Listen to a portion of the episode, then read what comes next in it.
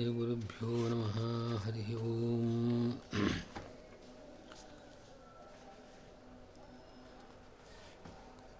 ಶ್ರೀಗುರುಭ್ಯೋ ನಮಃ. ಹರಿ ಓಂ.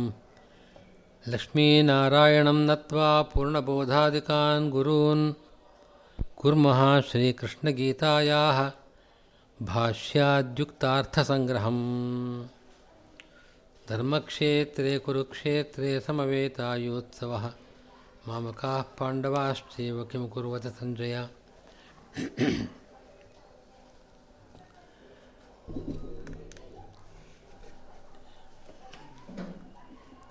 ಕಳೆದ ಶ್ರೀ ವ್ಯಾಸರಾಯರ ಆರಾಧನೆಗೆ ಮುಂಚೆ ಬೆಂಗಳೂರಿನಲ್ಲಿ ಗೀತಾವಿವೃತ್ತಿ ಪಾಠವನ್ನು ಪ್ರಾರಂಭ ಮಾಡಿ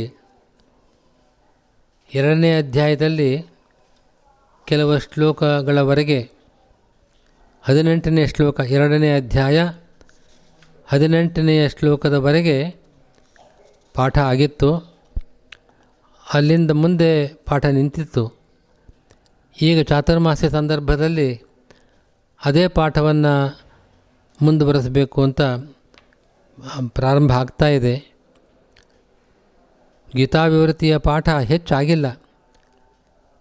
ಗೀತಾವಿವೃತ್ತಿ ಶ್ರೀ ರಾಘವೇಂದ್ರ ಸ್ವಾಮಿಗಳು ಮಾಡಿರತಕ್ಕಂಥ ಒಂದು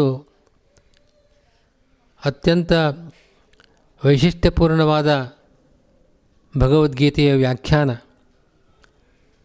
ಭಗವದ್ಗೀತೆಯ ಪ್ರತಿ ಪ್ರತಿಪದದ ಅರ್ಥವನ್ನು ತಿಳಿಸಬೇಕು ಅನ್ನೋ ಉದ್ದೇಶ.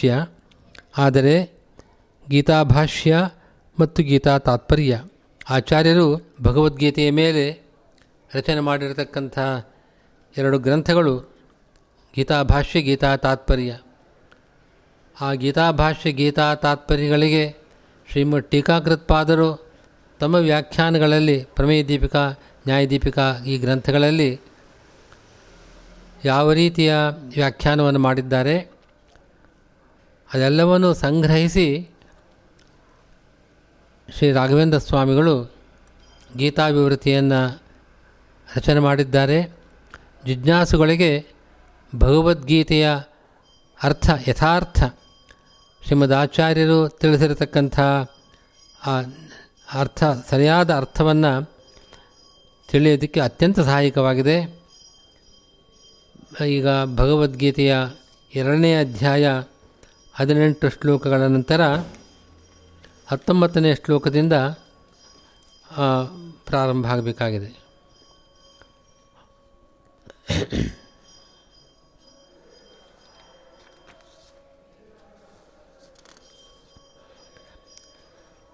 ಹತ್ತೊಂಬತ್ತನೇ ಶ್ಲೋಕ ಹೀಗಿದೆ.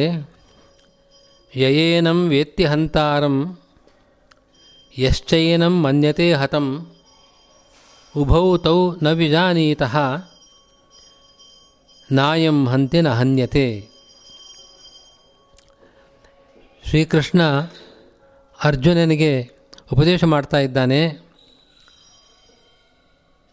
ಮಹಾಭಾರತ ಯುದ್ಧ ಪ್ರಾರಂಭವಾದ ಸಂದರ್ಭದಲ್ಲಿ ಅರ್ಜುನ ತನ್ನ ಬಂಧುಗಳ ಹತ್ಯೆ, ಆಚಾರ್ಯರು ದ್ರೋಣಾಚಾರ್ಯರು ಭೀಷ್ಮಾಚಾರ್ಯರು ಮೊದಲಾದ ಹಿರಿಯರ ಹತ್ಯೆ, ತನ್ನ ಬಂಧುಗಳ ಹತ್ಯೆಯನ್ನು ಮಾಡತಕ್ಕಂಥದ್ದು ಅದು ಅಧರ್ಮ, ಅದಕ್ಕೆ ಅನರ್ಥ ಸಾಧನ, ಅದು ಲೋಕಕ್ಷಯಕ್ಕೆ ಕಾರಣ.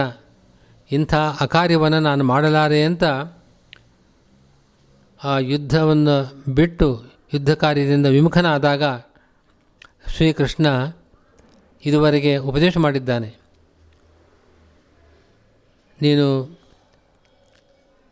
ಯುದ್ಧದಲ್ಲಿ ಬಂಧುಗಳ ಹತ್ಯೆ ಆಗತ್ತೆ, ಗುರು ಹಿರಿಯರ ಸಂಹಾರ ಕಾರ್ಯವನ್ನು ನಾನು ಮಾಡಲಾರೆ ಅಂತ ಹೇಳ್ತಾ ಇದ್ದೀಯಾ. ಆದರೆ ಆ ಜೀವ ಸ್ವರೂಪವನ್ನು ನೀನು ಸಂಹಾರ ಮಾಡೋಕ್ಕಾಗೋದಿಲ್ಲ, ದೇಹನಾಶ ಆಗುತ್ತೆ. ಆದರೆ ಆ ದೇಹ, ಈ ದೇಹ ಈಗೇನು ನಾಶವಾಗುತ್ತೆ ಅದಕ್ಕಿಂತಲೂ ಅವ್ರಿಗೆ ಒಳ್ಳೆಯ ದೇಹ ಬರ್ತಾ ಇದೆ. ಆದ್ದರಿಂದ ವಾಸಾಂಸಿ ಜೀರ್ಣಾನಿ ಯಥಾವಿಹಾಯ ಅನ್ನೋ ಶ್ಲೋಕದಲ್ಲಿ ಹೇಳಿದಂತೆ ಜೀರ್ಣವಾದ ಹರಿದ ಬಟ್ಟೆಗಳನ್ನು ಬಿಟ್ಟು ಹೊಸ ಬಟ್ಟೆಯನ್ನು ಉಟ್ಟವನು ಸಂತೋಷಪಡ್ತಾನೆ. ಆದ್ದರಿಂದ ಜೀರ್ಣವಾದ ದೇಹ ಹೋದರೇನಂತೆ, ಅವರಿಗೆ ನೂತನವಾದ ಹೊಸ ದೇಹ ಬರ್ತಾ ಇದೆ. ಆದ್ದರಿಂದ ಅದಕ್ಕಾಗಿ ದುಃಖ ಪಡಬೇಕಾದದ್ದಿಲ್ಲ. ಆ ಜೀವ ಸ್ವರೂಪವನ್ನೇ ನಾಶ ಮಾಡೋಕ್ಕೊಂದು ಸಾಧ್ಯವಿಲ್ಲ. ಆ ಜೀವ ಸ್ವರೂಪ ನಿತ್ಯ, ಅನಾದಿ ನಿತ್ಯ ಅಂತ ಹಿಂದೆ ಹೇಳಿದೆ. ಅದೇ ವಿಷಯದಲ್ಲಿ ಈ ಮುಂದಿನ ಶ್ಲೋಕ ಹೊರಟಿದೆ. ಯಯೇನಂ ವೇತ್ತಿಹಂತಾರಂ ಯಶ್ಚೇನಂ ಮನ್ಯತೆ ಹತಂ ಉಭೌತೋ ನ ವಿಜಾನೀತಃ ನಾಯಂ ಹಂತೆ ನ ಹನ್ಯತೆ. ಗೀತಾ ವಿವೃತಿ ಹೀಗಿದೆ ವಾಕ್ಯಗಳು. ನಾನು ಯದುಕ್ತಂ ಜೀವಚೈತನ್ಯಸ್ಯ ನಿತ್ಯತ್ವಂ ಯಚ್ಚೋಕ್ತಂ ಸರ್ವಥಾ ಏಕಪ್ರಕಾರೇಣ ಅವಿನಾಶಿತ್ವಾತ್ ಈಶ್ವರಃ ಸ್ವತಂತ್ರಃ ಅನಿಚ್ಛೆಯ ದೇಹನಾಶಾತ್ ತನ್ನಿಮಿತ್ತ ದುಃಖವತ್ವಾಚ್ಚ ಜೀವಃ ಪರತಂತ್ರಃ ಇತಿ ತಜ್ಜೀವನಿತ್ಯತ್ವ ಪಾರತಂತ್ರೇ ನಯುಕ್ತೆ. ಹಂತಾ ಅಯಂ ಅಸ್ಯ ಹತಶ್ಚ ಅಯಂ ಇತಿ ಹನನಾದಿಕ್ರಿಯಾಯಾಃ ಜೀವೇ ತತ್ರ ಸ್ವಾತಂತ್ರ್ಯಸ್ಯ ಚ ಪ್ರತೀತೇಃ ಇತ್ಯತಃ ಯಯಿತಿ. ಯಯೇನಂ ಎಂಬ ಶ್ಲೋಕಕ್ಕೆ ಅವತರಣಿಕೆಯನ್ನು ಕೊಡ್ತಾ ಇದ್ದಾರೆ. ಈ ಹಿಂದೆ ಶ್ರೀಕೃಷ್ಣ ಉಪದೇಶ ಮಾಡಿದ್ದಾನೆ. ಜೀವಚೈತನ್ಯ ಅದು ನಿತ್ಯವಾದದ್ದು. ಜೀವಚೈತನ್ಯಕ್ಕೆ ಆದಿಯೂ ಇಲ್ಲ, ಅಂತ್ಯವೂ ಇಲ್ಲ, ಅನಾದಿ ನಿತ್ಯವಾದದ್ದು. ಅದರಂತೆ ಈಶ್ವರ ಸ್ವತಂತ್ರ, ಜೀವ ಅಸ್ವತಂತ್ರ. ಈಶ್ವರ ಸ್ವತಂತ್ರ ಯಾಕೆ? ಸರ್ವಥಾ ಏಕಪ್ರಕಾರೇಣ ಅವಿನಾಶಿತ್ವಾತ್. ಅವನು ಸರ್ವಥಾ ಎಲ್ಲ ಕಾಲದಲ್ಲೂ ಒಂದೇ ಪ್ರಕಾರದಲ್ಲಿರತಕ್ಕಂಥವನು. ಅವನ ಜ್ಞಾನಾದಿ ಗುಣಗಳಿಗೆ ಯಾವ ಹ್ರಾಸವೂ ಇಲ್ಲ, ವೃದ್ಧಿ ಹ್ರಾಸಗಳಿಲ್ಲ. ಸರ್ವಥಾ ಏಕಪ್ರಕಾರವಾಗಿರತಕ್ಕಂಥದ್ದು. ವಿನಾಶವೇ ಇಲ್ಲ, ದೇಹನಾ ದೇಹ ದೇಹನಾಶವೂ ಇಲ್ಲ, ಅವನ ಗುಣಗಳಿಗೆ ಯಾವುದೇ ನಾಶವಿಲ್ಲ. ಹೀಗಾಗಿ ಸರ್ವಥಾ ಅವನು ಒಂದೇ ರೀತಿಯಾಗಿರತಕ್ಕವನು, ನಾಶವಿಲ್ಲದೇ ಇರತಕ್ಕವನು. ಅಂಥ ಈಶ್ವರ ಸ್ವತಂತ್ರನಾಗಿದ್ದಾನೆ. ಆದರೆ ಈ ಜೀವನಿಗೆ ಅವನ ಇಚ್ಛೆ ಇಲ್ಲದೇ ಹೋದರೂ ದೇಹನಾಶವಾಗ್ತಾ ಇದೆ. ದೇಹನಾಶವಾಗತ್ತೆ. ಆ ಕಾರಣದಿಂದ ದೇಹದ ದೇಹದಿಂದಾಗಿ ದುಃಖವೂ ಇದೆ ಅವನಿಗೆ. ಈ ಕಾರಣದಿಂದಾಗಿ ಜೀವ ಪರತಂತ್ರ, ಈಶ್ವರ ಸ್ವತಂತ್ರ. ಆದರೆ ಜೀವ ಚೈತನ್ಯ ಮಾತ್ರ ಅದಕ್ಕೆ, ಅದರ ಸ್ವರೂಪಕ್ಕೆ ಉತ್ಪತ್ತಿಯೂ ಇಲ್ಲ, ನಾಶವಿಲ್ಲ ಅಂತ ಹೀಗೆ ಹೇಳಿದ್ದೀಯ. ನೀನು ಹೇಳಿದ ವಿಷಯ ಎರಡು: ಜೀವನ ನಿತ್ಯತ್ವ ಮತ್ತು ಜೀವನ ಪಾರತಂತ್ರ್ಯ. ಜೀವ ಪರಾಧೀನನಾಗಿದ್ದಾನೆ, ಆದರೆ ನಿತ್ಯನಾಗಿದ್ದಾನೆ, ಅನಾದಿ ನಿತ್ಯನಾಗಿದ್ದಾನೆ ಅಂತ ಹೇಳಿದ್ದೀಯೇ. ಅದು ಸರಿಯಲ್ಲ. ಯಾಕೆಂತಂದರೆ ಲೋಕದ ಅನುಭವ ಹಾಗಿಲ್ಲ. ಹಂತ ಅಯಂ ಅಸ್ಯ, ಇವನು ಇವನನ್ನು ಸಂಹಾರ ಮಾಡತಕ್ಕವನು, ಇವನನ್ನು ಕೊಲ್ತಾ ಇದ್ದಾನೆ, ಸಂಹಾರ ಮಾಡ್ತಾ ಇದ್ದಾನೆ, ಹನನ ಮಾಡ್ತಾ ಇದ್ದಾನೆ ಅಂತ ನಮಗೆ ಅನುಭವ ಇದೆ. ಯುದ್ಧ ಪ್ರಾರಂಭವಾಗಿದೆ. ಯುದ್ಧ ಪ್ರಾರಂಭ ಆದಾಗ ಇಂಥವನು ಇವನನ್ನು ಕೊಲ್ತಾ ಇದ್ದಾನೆ. ಹತಶ್ಚ ಅಯಂ ಅಯಂ ಹತಃ, ಇವನು ಇವನಿಂದ ಹತನಾಗಿದ್ದಾನೆ, ಅವನ ಸಂಹಾರ ಆಗಿದೆ ಇವನಿಂದ ಅಂತ. ಅಲ್ಲೇನು ಹನನ ಕ್ರಿಯೆ, ಒಂದು ಹನನ ಕ್ರಿಯೆ, ಸಂಹಾರ ಕ್ರಿಯೆ ನಡೆದಿದೆ. ಆ ವಿಷಯದಲ್ಲಿ ಜೀವನಿಗೆ ಸ್ವಾತಂತ್ರ್ಯವಿದೆ.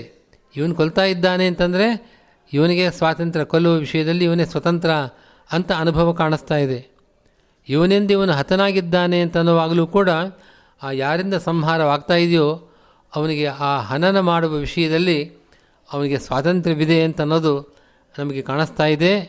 ಹೀಗಿರುವಾಗ ನೀನು ಜೀವ, ಅವನ ನಿತ್ಯ ಹೌದು, ಆದರೆ ಪರತಂತ್ರನಾಗಿದ್ದಾನೆ, ಪರತಂತ್ರನಾಗಿದ್ದಾನೆ ಆದರೆ ನಿತ್ಯನಾಗಿದ್ದಾನೆ ಅಂತ ನೀನು ಹೇಳಿದ ಸರಿಯಲ್ಲ. ಜೀವನಿಗೆ ನಿತ್ಯತ್ವ ಇಲ್ಲ, ಜೀವನಿಗೆ ನಾಶವಾಗತ್ತೆ, ಪಾರತಂತ್ರವೂ ಇಲ್ಲ. ಇವನಿಗೆ ಸಂಹಾರವಾಗತ್ತೆ ಅಂದರೆ ಜೀವ ಸ್ವರೂಪಕ್ಕೆ ನಾಶವಾಗುತ್ತೆ ಅಂತ ಅರ್ಥ. ಇವನು ಸಂಹಾರ ಮಾಡಿದ್ದಾನೆ ಅಂತಂದರೆ ಸಂಹಾರ ಮಾಡುವ ಕ್ರಿಯೆಯಲ್ಲಿ ಇವನಿಗೆ ಸ್ವಾತಂತ್ರ್ಯವಿದೆ ಅಂತ ಅರ್ಥ. ಆದ್ದರಿಂದ ನೀನು ಹೇಳಿದ ವಿಷಯಗಳು ಸರಿಯಾಗಿ ಕಾಣಿಸ್ತಾ ಇಲ್ಲ ಅಂತ ಅರ್ಜುನನ ಪ್ರಶ್ನೆಗೆ ಶ್ರೀಕೃಷ್ಣ ಯಯೇನಂ ವೇತ್ತಿಹಂತಾರಂ ಎಂಬ ಶ್ಲೋಕದಿಂದ ಉತ್ತರ ಕೊಡ್ತಾ ಇದ್ದಾನೆ. ರಾಘವೇಂದ್ರ ಸ್ವಾಮಿಗಳು ಆ ಶ್ಲೋಕದ ಪದಗಳಿಗೆ ಅರ್ಥವನ್ನು ಕೊಡ್ತಾ ಇದ್ದಾರೆ.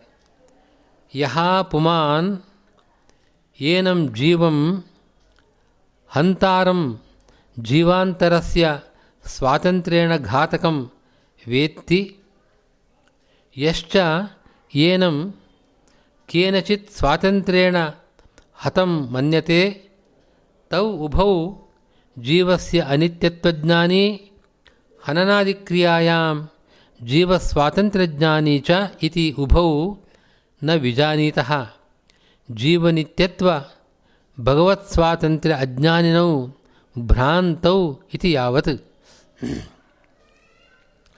ಪದಗಳಿಗೆ ಅರ್ಥ ಹೇಳ್ತಾ ಇದ್ದ. ಯಹ ಅಪಮಾನ್, ಯಾವ ಪುರುಷ, ಏನಂ ಈ ಜೀವನನ್ನು, ಹಂತಾರಂ ಹಂತಾರಮ್ಮನ್ನು ಸಂಹಾರ ಮಾಡತಕ್ಕವನು, ಘಾತಕ ಘಾತುಕ ಯಾರಿಗೆ, ಇನ್ನೊಬ್ಬ ಜೀವನ, ಜೀವಾಂತರಸ್ಯ ಸ್ವಾತಂತ್ರ್ಯೇಣ ಘಾತುಕಂ, ಇನ್ನೊಬ್ಬ ಜೀವನನ್ನು ತನ್ನ ಸ್ವಾತಂತ್ರ್ಯದಿಂದಲೇ ಸಂಹಾರ ಮಾಡತಕ್ಕವನು, ಸ್ವತಂತ್ರನಾಗಿ ಸಂಹಾರ ಮಾಡತಕ್ಕವನು ಎಂದು ಈ ಯಾರು ತಿಳಿತಾ ಇದ್ದಾನೋ, ಯಾವ ಪುರುಷ ತಿಳಿತಾ ಇದ್ದಾನೋ, ವೇತ್ತಿ ಅಂದರೆ ತಿಳಿದಿದ್ದಾನೋ, ಯಶ್ಚ ಮತ್ತು ಯಾವ ಪುರುಷ, ಏನಂ ಅಂದರೆ ಏನಂ ಈ ಇನ್ನೊಬ್ಬನಿಂದ ಸ್ವತಂ ಅವನ ಸ್ವಾತಂತ್ರ್ಯದಿಂದ ಇವನು ಹತನಾಗಿದ್ದಾನೆ, ಇನ್ನೊಬ್ಬ ಪುರುಷ ಇವನು ತನ್ನ ಸ್ವಾತಂತ್ರ್ಯದಿಂದ ಇವನನ್ನು ಸಂಹಾರ ಮಾಡಿದ್ದಾನೆ, ಸ್ವತಂತ್ರನಾಗಿ ಸಂಹಾರ ಮಾಡಿದ್ದಾನೆ ಅಂತ ತಿಳಿತಾರೋ, ಒಬ್ಬನನ್ನು ಇವನು ಸ್ವತಂತ್ರನಾಗಿ ಕೊಲ್ಲತಕ್ಕವನು,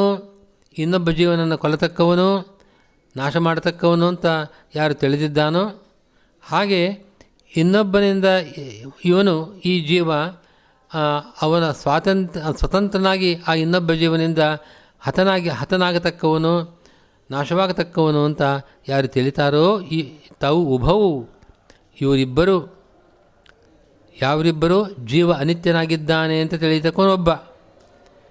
ಹನನ ಅಂದರೆ ಸಂಹಾರ ಮೊದಲಾದ ಕ್ರಿಯೆಗಳಲ್ಲಿ ಜೀವನಿಗೆ ಸ್ವಾತಂತ್ರ್ಯವಿದೆ ಅಂತ ತಿಳಿಯತಕ್ಕವನು ಮತ್ತೊಬ್ಬ.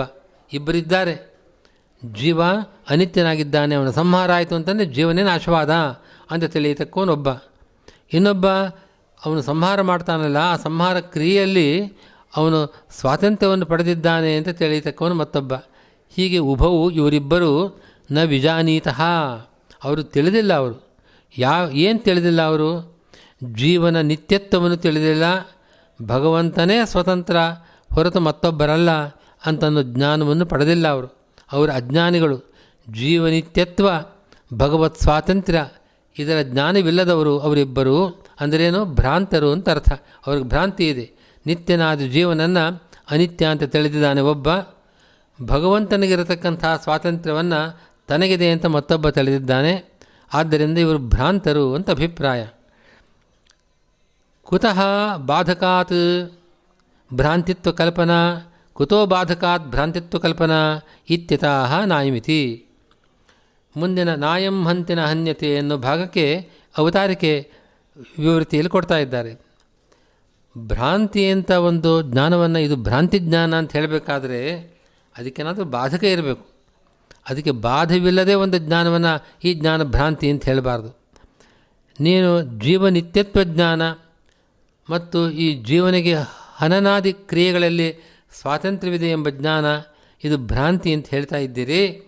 ಆದರೆ ಭ್ರಾಂತಿ ಅಂತ ಹೇಳಬೇಕಾದ್ರೆ ಬಾಧಕ ಬೇಕಷ್ಟೇ. ಇದಕ್ಕೇನು ಬಾಧಕ, ಏನು ಬಾಧಕ ಇದಕ್ಕೆ ಅಂತ ಅನ್ನೋದಕ್ಕೆ ನಾಯಂ ಹಂತಿನ ಹನ್ಯತೆ ಅಂತ ಉತ್ತರ ಕೊಡ್ತಾ ಇದ್ದಾರೆ. ಅದಕ್ಕೆ ವಿವೃತ್ತಿಯಲ್ಲಿ ವಿವರಣೆ ಕೊಟ್ಟಿದ್ದಾರೆ. ಬಿಂಬ ನಿತ್ಯತ್ವ, ಉಪಾಧಿ ನಿತ್ಯತ್ವ, ಬಿಂಬ ಸನ್ನಿಧಾನ ನಿತ್ಯತ್ವ, ಅನಾದಿತ್ವ ರೂಪ ಉಕ್ತ ಹೇತುಭ್ಯ ನಾಯಂ ಹಂತಿ ಜೀವಂ. ಒಂದು, ಒಬ್ಬ ಮನುಷ್ಯ ಇನ್ನೊಬ್ಬನನ್ನು ಕೊಂದಿದ್ದಾನೆ ಅಂದರೆ ಆ ಜೀವನನ್ನು ಕೊಂದಿದ್ದಾನೆ ಅಂತ ಅರ್ಥ ಅಲ್ಲ, ಕೊಲ್ಲಕ್ಕಾಗೋದಿಲ್ಲ. ಅದಕ್ಕೆ ಕಾರಣ ಉಕ್ತ ಹೇತುಭ್ಯ, ಹಿಂದೆ ಕಾರಣಗಳನ್ನು ಕೊಟ್ಟಿದ್ದಾರೆ. ಏನು ಕಾರಣಗಳು ಅಂತಂದರೆ, ಜೀವ ಪ್ರತಿಬಿಂಬ, ಭಗವಂತ ಅವನಿಗೆ ಬಿಂಬನಾಗಿದ್ದಾನೆ. ಪ್ರತಿಬಿಂಬ ನಾಶ ಆಗಬೇಕಾದರೆ ಏನು ಕಾರಣಗಳಿರ್ಬೋದು? ಆ ಬಿಂಬ ನಾಶವಾದರೂ ಪ್ರತಿಬಿಂಬ ನಾಶವಾಗತ್ತೆ. ಅಥವಾ ಉದಾಹರಣೆ ಕೊಡೋದಾದರೆ, ಕನ್ನಡಿ ಮುಂದೆ ಒಬ್ಬ ಮನುಷ್ಯ ನಿಂತಿದ್ದಾನೆ, ಆ ಮನುಷ್ಯನ ಮುಖ ಬಿಂಬ, ಆ ಕನ್ನಡಿ ದರ್ಪಣ, ಅದು ಉಪಾಧಿ. ಆ ಕನ್ನಡಿಯಲ್ಲಿ ಕಾಣಿಸ್ತಕ್ಕದ್ದು ಮನುಷ್ಯನ ಮುಖದ ಪ್ರತಿಮುಖ, ಪ್ರತಿಬಿಂಬ. ಅದು ಮುಖ ಉಪಾಧಿ ಪ್ರತಿಮುಖ, ಬಿಂಬ ಉಪಾಧಿ ಪ್ರತಿಬಿಂಬ ಮೂರಿದೆ. ಇದರಲ್ಲಿ ಬಿಂಬ ನಿತ್ಯವಾದರೆ, ಬಿಂಬ ನಾಶವಾದದ್ದರಿಂದ ಪ್ರತಿಬಿಂಬ ನಾಶವಾಗುತ್ತೆ ಅಂತ ಹೇಳೋಕ್ಕಾಗೋದಿಲ್ಲ. ಕನ್ನಡಿಯ ಮುಂದೆ ನಿಂತ ಮುಖ, ಇದ್ದ ಮುಖ, ಆ ಮುಖ ಅಲ್ಲಿಲ್ಲದೆ ಹೋದರೆ, ಅದು ಬೇರೆ ಕಡೆ ಹೋದರೆ, ಆಗ ಪ್ರತಿಮುಖ ಪ್ರತಿಮುಖನೂ ಇಲ್ಲ ಅಂತಾಗತ್ತೆ, ಪ್ರತಿಬಿಂಬ ಇಲ್ಲ ಅಂತಾಗ್ತಾಯಿದೆ. ಬಿಂಬ ಯಾವುದು? ಕನ್ನಡಿಯ ಮುಂದೆ ನಿಂತಾಗ ಆ ಮುಖವೇ ಬಿಂಬ. ಆ ಮುಖವಿಲ್ಲದೆ ಇದ್ದಾಗ ಮುಖ ನಾಶವಾದರೆ, ಅಥವಾ ಮುಖ ಬೇರೆ ಕಡೆ ಹೋದ ಪಕ್ಷದಲ್ಲಿ, ಆ ಪುರುಷ ಬೇರೆ ಕಡೆ ಸರಿದ ಪಕ್ಷದಲ್ಲಿ, ಆ ಸ್ಥಳದಲ್ಲಿ ಆ ಮು ಬಿಂಬವಿಲ್ಲದ್ದರಿಂದ ಪ್ರತಿಬಿಂಬ ನಾಶವಾಯಿತು ಅಂತ ಹೇಳ್ಬೋದು. ಅಥವಾ ಆ ಕನ್ನಡಿಯೇ ಇಲ್ಲ ಅಂತಾದ ಪಕ್ಷದಲ್ಲಿ, ದರ್ಪಣ ಉಪಾಧಿ ಇಲ್ಲ ಅಂತಾದ ಪಕ್ಷದಲ್ಲಿ ಪ್ರತಿಬಿಂಬ ಇರೋದಿಲ್ಲ. ಆ ಪ್ರತಿಬಿಂಬ ಇಲ್ಲದೆ ಇರೋದಕ್ಕೆ ಅದು ಕಾರಣ ಆಗ್ಬೋದು. ಯಾವುದು ಕಾರಣ? ಉಪಾಧಿನಾಶ ಕಾರಣ ಆಗ್ಬೋದು. ಅಥವಾ ಬಿಂಬನೂ ಇದೆ, ಪ್ರತಿಬಿಂಬನೂ ಇದೆ, ಆದರೆ ಬಿಂಬನೂ ಇದೆ, ಉಪಾಧಿಯೂ ಇದೆ. ಆದರೆ ಬಿಂಬ ಇರೋದು ಒಂದು ಕಡೆಗಳಲ್ಲಿ, ಇನ್ಯಾವುದೋ ಕಡೆಯಲ್ಲಿ ಉಪಾಧಿ ಇದೆ. ಕನ್ನಡಿ ಇರೋದು ಬೇರೆ ಕಡೆಯಲ್ಲಿ, ಆ ಮುಖ ಇರೋದು ಮತ್ತೊಂದು ಕಡೆಯಲ್ಲಿ ಅಂತ ಆದರೆ, ಅಂದರೆ ಬಿಂಬಕ್ಕೂ ಉಪಾಧಿಗೂ ಸಾನ್ನಿಧ್ಯ, ಸಾಮೀಪ್ಯ ಎದುರು ಬದಲಾಗಿ ಇಲ್ಲದೆ ಹೋದ ಪಕ್ಷದಲ್ಲಿ ಆಗ ಪ್ರತಿಬಿಂಬ ಬರೋದಿಲ್ಲ. ಪ್ರತಿಬಿಂಬ ನಾಶವಾಗುವುದಕ್ಕೆ ಇದೂ ಒಂದು ಕಾರಣ.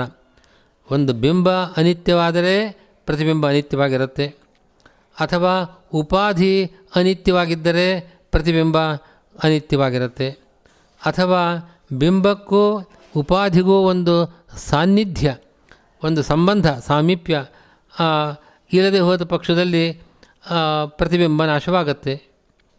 ಹಾಂ, ಇದು ಯಾವುದೂ ಇವಾಗ ಪ್ರಕೃತಿ ಇಲ್ಲ. ಜೀವ ಪ್ರತಿಬಿಂಬ, ಈ ಜೀವ ಜೀವ ಎಂಬ ಪ್ರತಿಬಿಂಬ ನಾಶ ಆಗಬೇಕಾದರೆ ಬಿಂಬನಾದ ಈಶ್ವರನಿಗೆ ನಾಶವಾದ ಪ್ರಯುಕ್ತ ಆಗತ್ತೆ ಅಂತ ಹೇಳ್ಬೋದೆ. ಈಶ್ವರ ಬಿಂಬ, ಅವನಿಗೆ ನಾಶವೇ ಯಾವ ಕಾಲದಲ್ಲೂ ಇಲ್ಲ. ಬಿಂಬನಾಶವಾದದ್ದರಿಂದ ಪ್ರತಿಬಿಂಬನಾದ ಜೀವನಿಗೆ ನಾಶ ಅಂತ ಹೇಳೋಕ್ಕಾಗೋದಿಲ್ಲ. ಉಪಾಧಿ ನಾಶವಾಗುತ್ತೆ ಅಂತ ಹೇಳ್ಬೋದೆ, ಹಿಂದೆ ಅದರ ವಿವರಣೆ ಬಂದಿದೆ.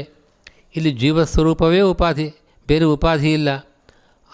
ಅದು ನಾಶವಾಗತಕ್ಕಂಥದ್ದಲ್ಲ, ಉಪಾಧಿ ಬೇರೆ ಯಾವುದೂ ಇಲ್ಲ ಇಲ್ಲಿ. ಅದು ನಾಶವಾಗತಕ್ಕಂಥ ಉಪಾಧಿ ಯಾವುದೂ ಇಲ್ಲ ಇಲ್ಲಿ. ಉಪಾಧಿಯೂ ನಿತ್ಯವಾಗಿದೆ. ಮತ್ತು ಬಿಂಬನಾದ ಪರಮಾತ್ಮನಿಗೂ ಈ ಮತ್ತು ಉಪಾಧಿಗೂ ಈ ಜೀವಸ್ವರೂಪಕ್ಕೂ ಯಾವಾಗಲೂ ಸಂಬಂಧ ಇದೆ. ಸಂಬಂಧ ತಪ್ಪಿದೆ ಅಂತ ಒಂದು ಸಂದರ್ಭವೇ ಇಲ್ಲ. ಬಿಂಬಕ್ಕೂ ಉಪಾಧಿಗೂ ಸಾನ್ನಿಧ್ಯ, ಆ ಒಂದು ಸಂಬಂಧ ಎಲ್ಲ ಕಾಲದಲ್ಲೂ ಇರತಕ್ಕಂಥದ್ದು. ಹೀಗೆ ಬಿಂಬ ನಿತ್ಯವಾಗಿದೆ, ಉಪಾಧಿ ನಿತ್ಯವಾಗಿದೆ, ಬಿಂಬ ಮತ್ತು ಉಪಾಧಿಗಳ ಒಂದು ಸಂಬಂಧವೂ ನಿತ್ಯವಾಗಿದೆ. ಇದರ ಈ ಈ ಕಾರಣಗಳಿಂದ ಮತ್ತು ಜೀವಸ್ವರೂಪ ಅನಾದಿಯಾಗಿದೆ. ಜೀವಸ್ವರೂಪ ಅನಾದಿಯಾದದ್ದು. ಈ ಎಲ್ಲ ಕಾರಣಗಳನ್ನು ಕೊಟ್ಟು ಅನಾದಿ ನಿತ್ಯತ್ವವನ್ನು ಪ್ರತಿಬಿಂಬನಾದ ಜೀವನಿಗೆ ಹೇಳಿದೆ. ಹಿಂದೆ ರಾಘವೇಂದ್ರ ಸ್ವಾಮಿಗಳನ್ನು ಹೇಳ್ತಾ ಇದ್ದಾರೆ. ಬಿಂಬ ನಿತ್ಯತ್ವ, ಉಪಾಧಿ ನಿತ್ಯತ್ವ, ಬಿಂಬದಿ ಸ ಬಿಂಬ ಸನ್ನಿಧಿ ನಿತ್ಯತ್ವ ಅನಿ ಇದೆಲ್ಲವೂ ಕೂಡ ಅನಾದಿಯೂ ಆಗಿದೆ, ನಿತ್ಯವೂ ಆಗಿದೆ. ಬಿಂಬವೂ ಅನಾದಿ ನಿತ್ಯವಾಗಿದೆ, ಉಪಾಧಿಯೂ ಅನಾದಿ ನಿತ್ಯವಾಗಿದೆ, ಬಿಂಬಕ್ಕೂ ಉಪಾಧಿಗೂ ಸಂಬಂಧವೂ ಅನಾದಿತ್ಯ ನಿತ್ಯ ಅನಾದಿ ನಿತ್ಯವಾಗಿದೆ. ಈ ಕಾರಣಗಳಿಂದ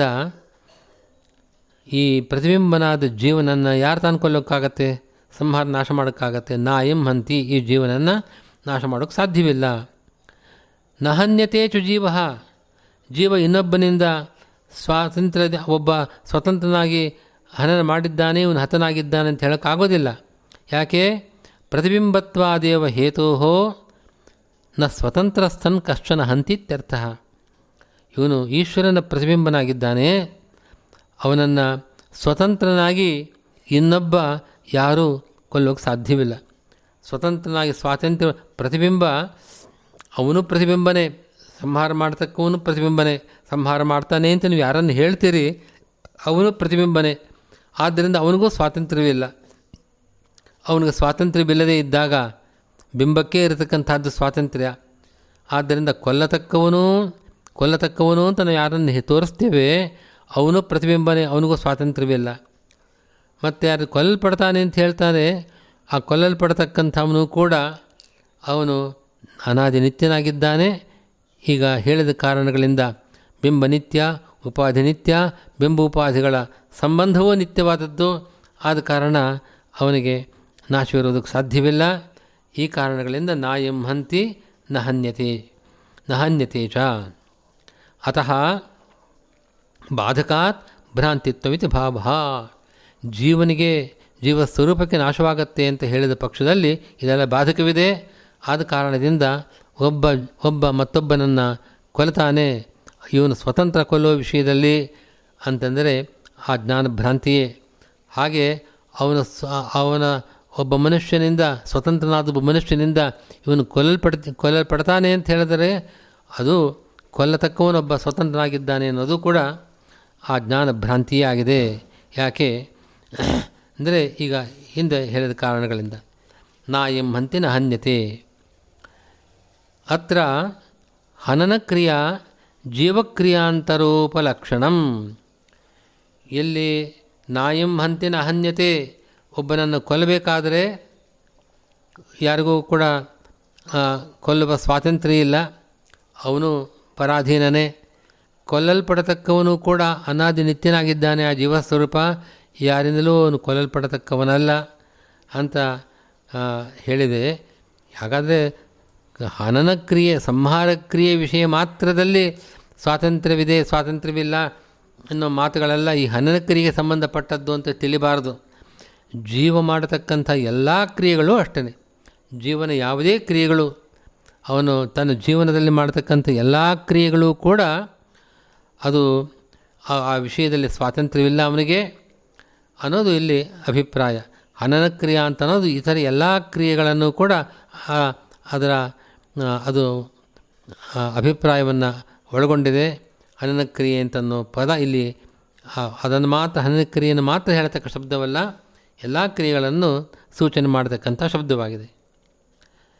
ಸರ್ವತ್ರ ತಸ್ಯ ಅಸ್ವಾತಂತ್ರ್ಯಾತ್. ಯಾಕೆ ಅಂತಂದರೆ ಭಗವದ್ಗೀತೆಯಲ್ಲೇನೋ ಹನನ, ಸಂಹಾರ ಅಂತ ಒಂದು ಕ್ರಿಯೆ ಮಾತ್ರ ತಗೊಂಡಿದ್ದಾರೆ, ನಾ ಎಂ ಹಂತಿನ ಹನ್ಯತೆ ಅಂತ. ಯಾವುದೇ ಕ್ರಿಯೆ, ಒಬ್ಬ ಮನುಷ್ಯ ಅಥವಾ ಯಾವುದೇ ಪ್ರಾಣಿ ಯಾವುದೇ ಕ್ರಿಯೆಯನ್ನು ಮಾಡ್ತದೆ, ಎಲ್ಲ ಕ್ರಿಯೆಗಳಲ್ಲೂ ಕೂಡ ಸ್ವಾತಂತ್ರ್ಯವಿಲ್ಲ ಅಂತನ್ನೋದೇ ಅನುಭವ ಮತ್ತು ಪ್ರಮಾಣ ಸಿದ್ಧವಾದದ್ದು. ಆದ್ದರಿಂದ ಜೀವನಿಗೆ ಯಾವ ಕ್ರಿಯೆಯಲ್ಲೂ ಸ್ವಾತಂತ್ರ್ಯವಿಲ್ಲ ಅಂತ ಅಭಿಪ್ರಾಯ.